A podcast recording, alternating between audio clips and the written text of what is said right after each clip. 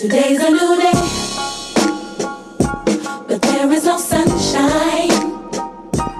Nothing but clouds and it's staying morning, in my heart. Oh, all. What an amazing way to begin a Saturday morning with and among you. That invitation that it is much better when we smile to see all your faces and your hope on this Hollywood Square screen. So I want to thank our special guest this morning for framing our time together by inviting us to smile and to reflect the joy that we're called to carry, even in the midst of all that we carry outside. So, welcome to this, what I hope will be our final virtual Fall Fest ever.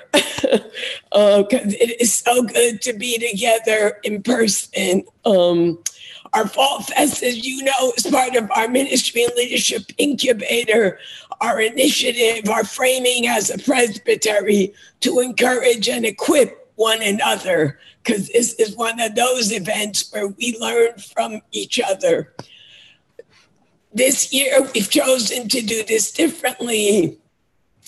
And in collaboration with our Lilly initiative, Cultivating Enough in the Care of Clergy, which is really a part of our saying, how do we cultivate enough in the care of one another, especially as we um, continue on this wilderness journey through this part of the pandemic. I will have to say that this morning, I am thrilled to have with us again a friend of our presbytery, a colleague and personal friend of my own, the Reverend Paul Roberts, the president of Johnson C. Smith Seminary.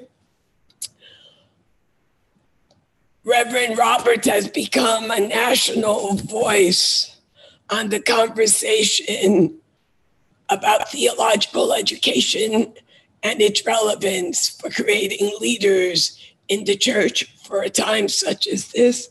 And recently has become an important, critical conversation partner in what we're calling a transfer of wealth as this generation of saints um, begin to go from this life to the next. What will we do with the concrete assets that we have remaining? How will we reinvest them for the church in a way that sustains, gives possibilities um, to a faithful witness in 2021 and beyond? It is really good to have him with us. And as we hand over this program to him, we're going to invite our moderator, the Reverend Ashley Rossi, to open us in a word of prayer. So it's good to have you all here, and I am sure we're going to have an extraordinary morning. Ashley. Morning, y'all. I'm joining you uh, live from uh, a hockey rink. So I hope it smells better where you are than it does where I am. Um, it's mostly just feet and sweat. Paul, we are so honored to have you and thank you for that amazing introduction and a wake up, put a smile on my face. Let's Holy and gracious God, we are grateful for some time this morning together to renew our spirits in community, to look forward to a word that you have for us, and to be just refreshed uh, in this moment. This has been a challenging time for everyone, for clergy, for our families. And uh, we thank you for Paul. We thank you for what he has to say to us this morning. May it enliven our spirits. May our hearts be open to the message that he has for us. And may you bless him uh, for being uh, the voice of your spirit among your people.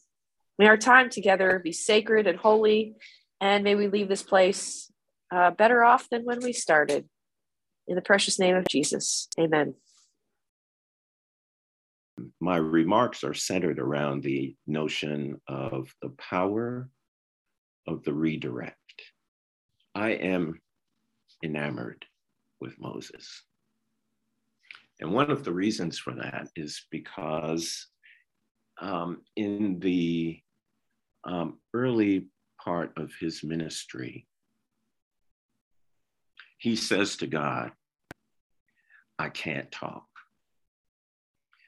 Uh, I don't want to talk. I don't speak well. I don't do groups. Um, and so, can you get somebody else, God?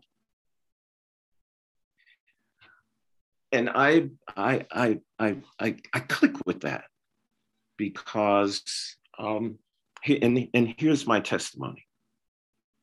I'm an only child. I was born to my parents when they were um, around 40. They, they, doctors had said they weren't going to have children. And uh, along came Paul. And therefore, they were very doting parents. And we were a trio, uh, inseparable trio as a family.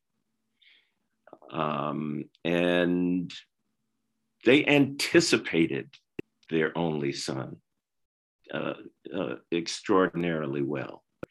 So, in my growing up, I didn't really have to ask for what I needed so much. Um, and uh, it was a small family, very close knit, just the three of us in a small two bedroom, one bathroom house in Bradenton, Florida. And so larger settings were uncomfortable for me, uh, particularly when I did not um, um, know the people in those larger settings. Very, very difficult for me. Um, I excelled in school and went to a high end college. You may have seen that in my bio. And uh, here's my personal confession about my college experience. For four years, I sat in those high end classrooms and I didn't say a word. Well, uh, the exception was I could speak when called upon.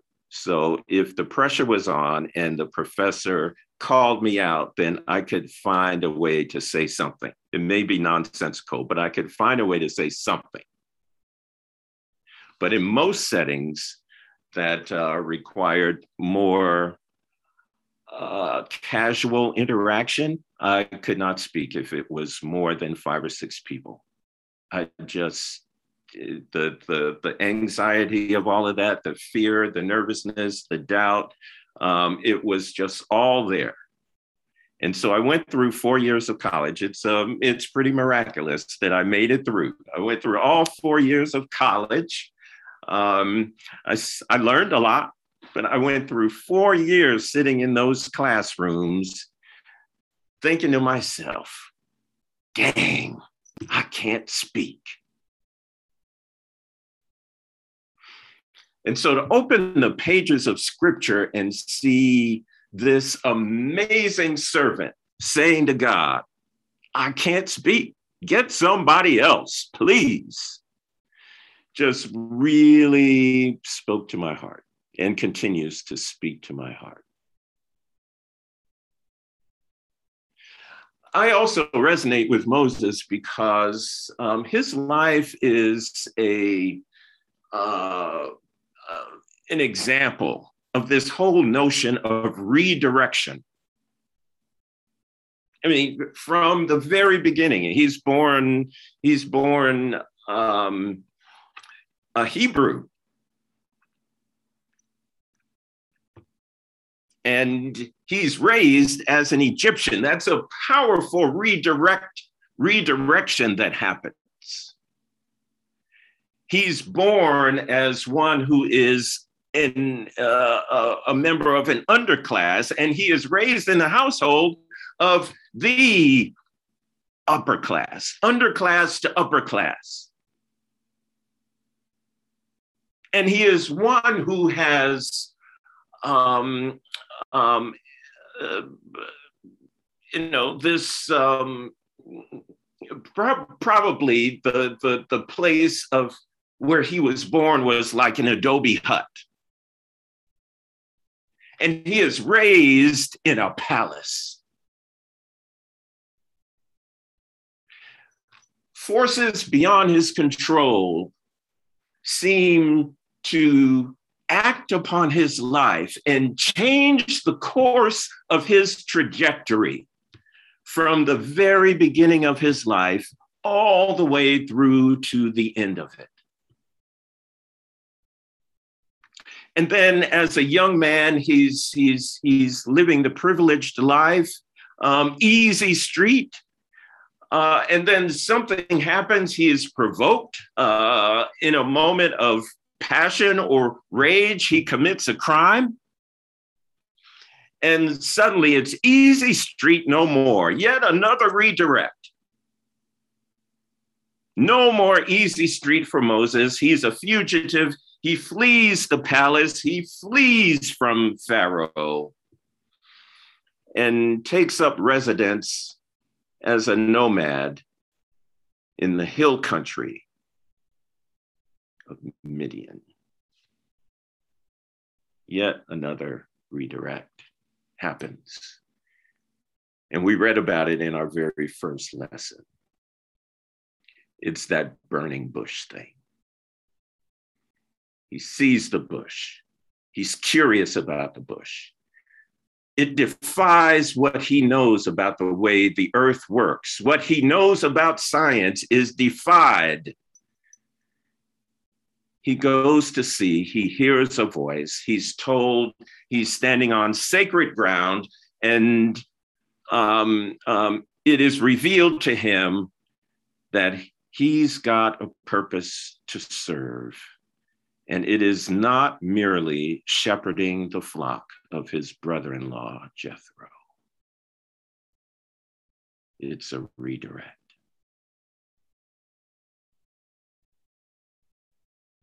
We're all subject to these, right? It's not just Moses.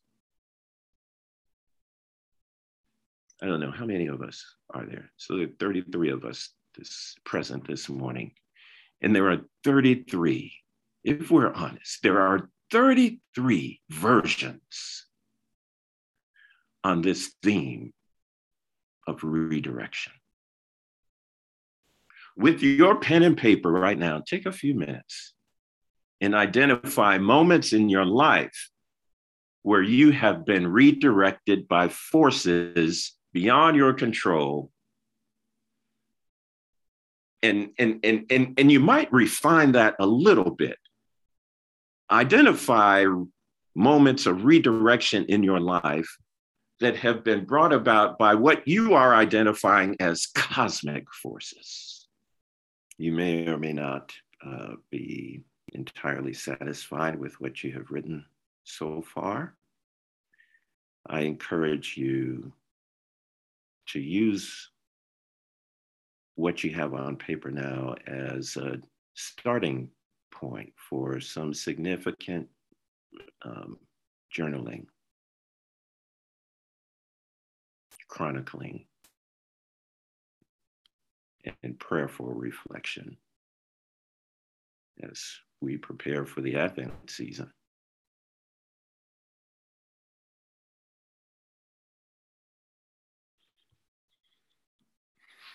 And friends, we are living through one of the most, I believe, significant upheavals in history. Uh, political extremism globally is having profound impacts on nations and states and municipalities and communities. And there is the issue of our climate.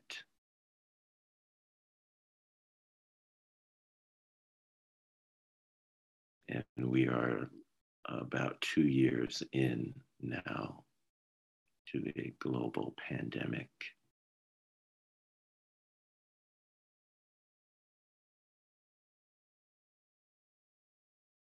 I work in education and higher ed for sure. I think education across the board is facing extreme upheavals right now. We're seeing so many changes in the way we communicate and function and do our business and carry out our lives. We're even seeing regular people um, engaging in space travel. Who ever thought?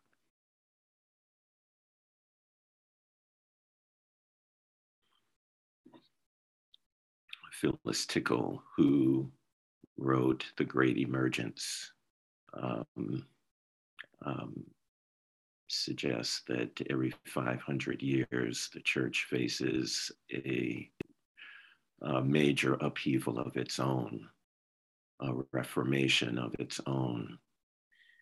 And I subscribe to that view. I think the church is absolutely being reformed, not in the casual, warm, touchy feely, um, easygoing way that uh, many Presbyterians um, describe when we use the word reform. I think the church today is being reformed, formed again, formed anew.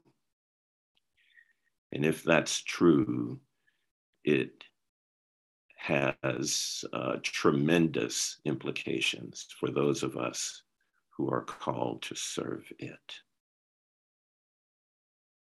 And so I want you to go to your pen and paper again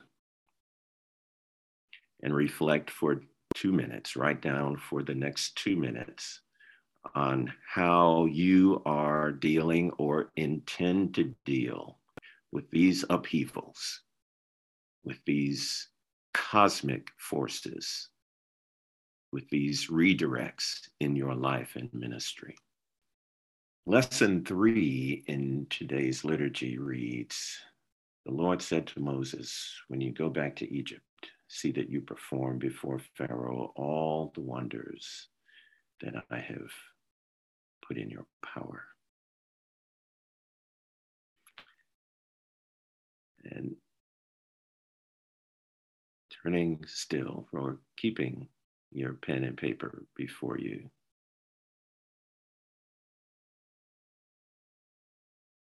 Reflect on the question What wonders has the Lord placed in your power? And how are you performing them? What wonders has the Lord placed in your power? And how are you performing them? And friends, be bold. Now is not the time to be timid or modest. be bold in identifying the wonders that God has placed in your power. And finally, friends,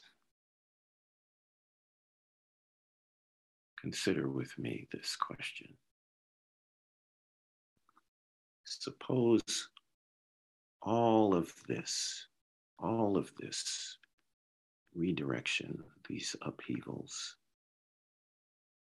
are actually a build-up to your own transfiguration.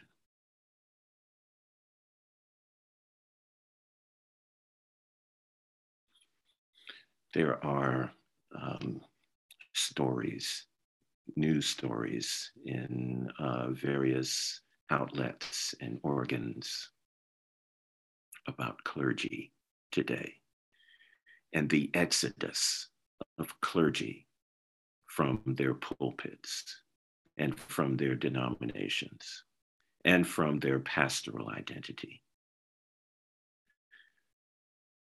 In my own circles, I encounter these stories uh, month after month after month of clergy who are just worn out, and beat down and exhausted.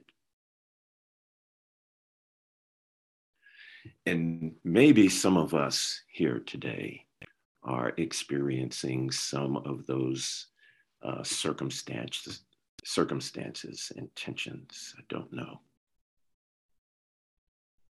But consider this in your in your ability to persevere in your ability to endure in your ability to serve in your ability to flourish in your current ministry context suppose all of this in in in in in as a subset um, of the upheavals that are happening around uh, this globe that are beyond our control. Suppose all of this taken together is really the platform by which you achieve your own transfiguration.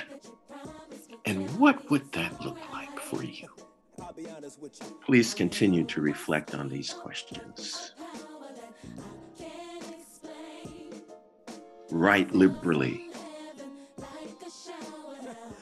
Be bold and very courageous.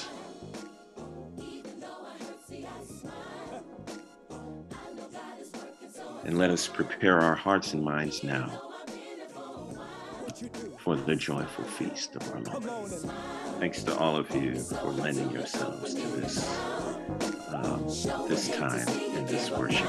God's people. You look so much better when you smile. So smile. now every day ain't gonna be perfect, but it still don't mean today don't have purpose. Come on. Today's a new day.